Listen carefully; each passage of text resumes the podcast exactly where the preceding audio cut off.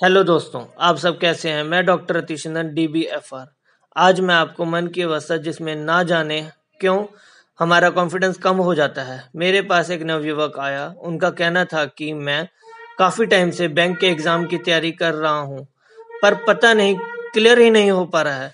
मेरे हर बार ज़्यादा से ज़्यादा तैयारी करने पर भी पता नहीं क्यों मैं वहाँ जाते ही सब कुछ भूल जाता हूँ। एग्ज़ाम क्लियर ही नहीं हो पा रहा है। अब हमारी हिम्मत जवाब दे गई है और मेरा भरोसा टूट सा गया है।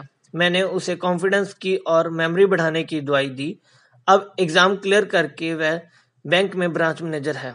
अगर आपके पास कोई ऐसा मरीज़ है तो मेरे से फ़ोन पे बात कराएँ। धन्यवाद।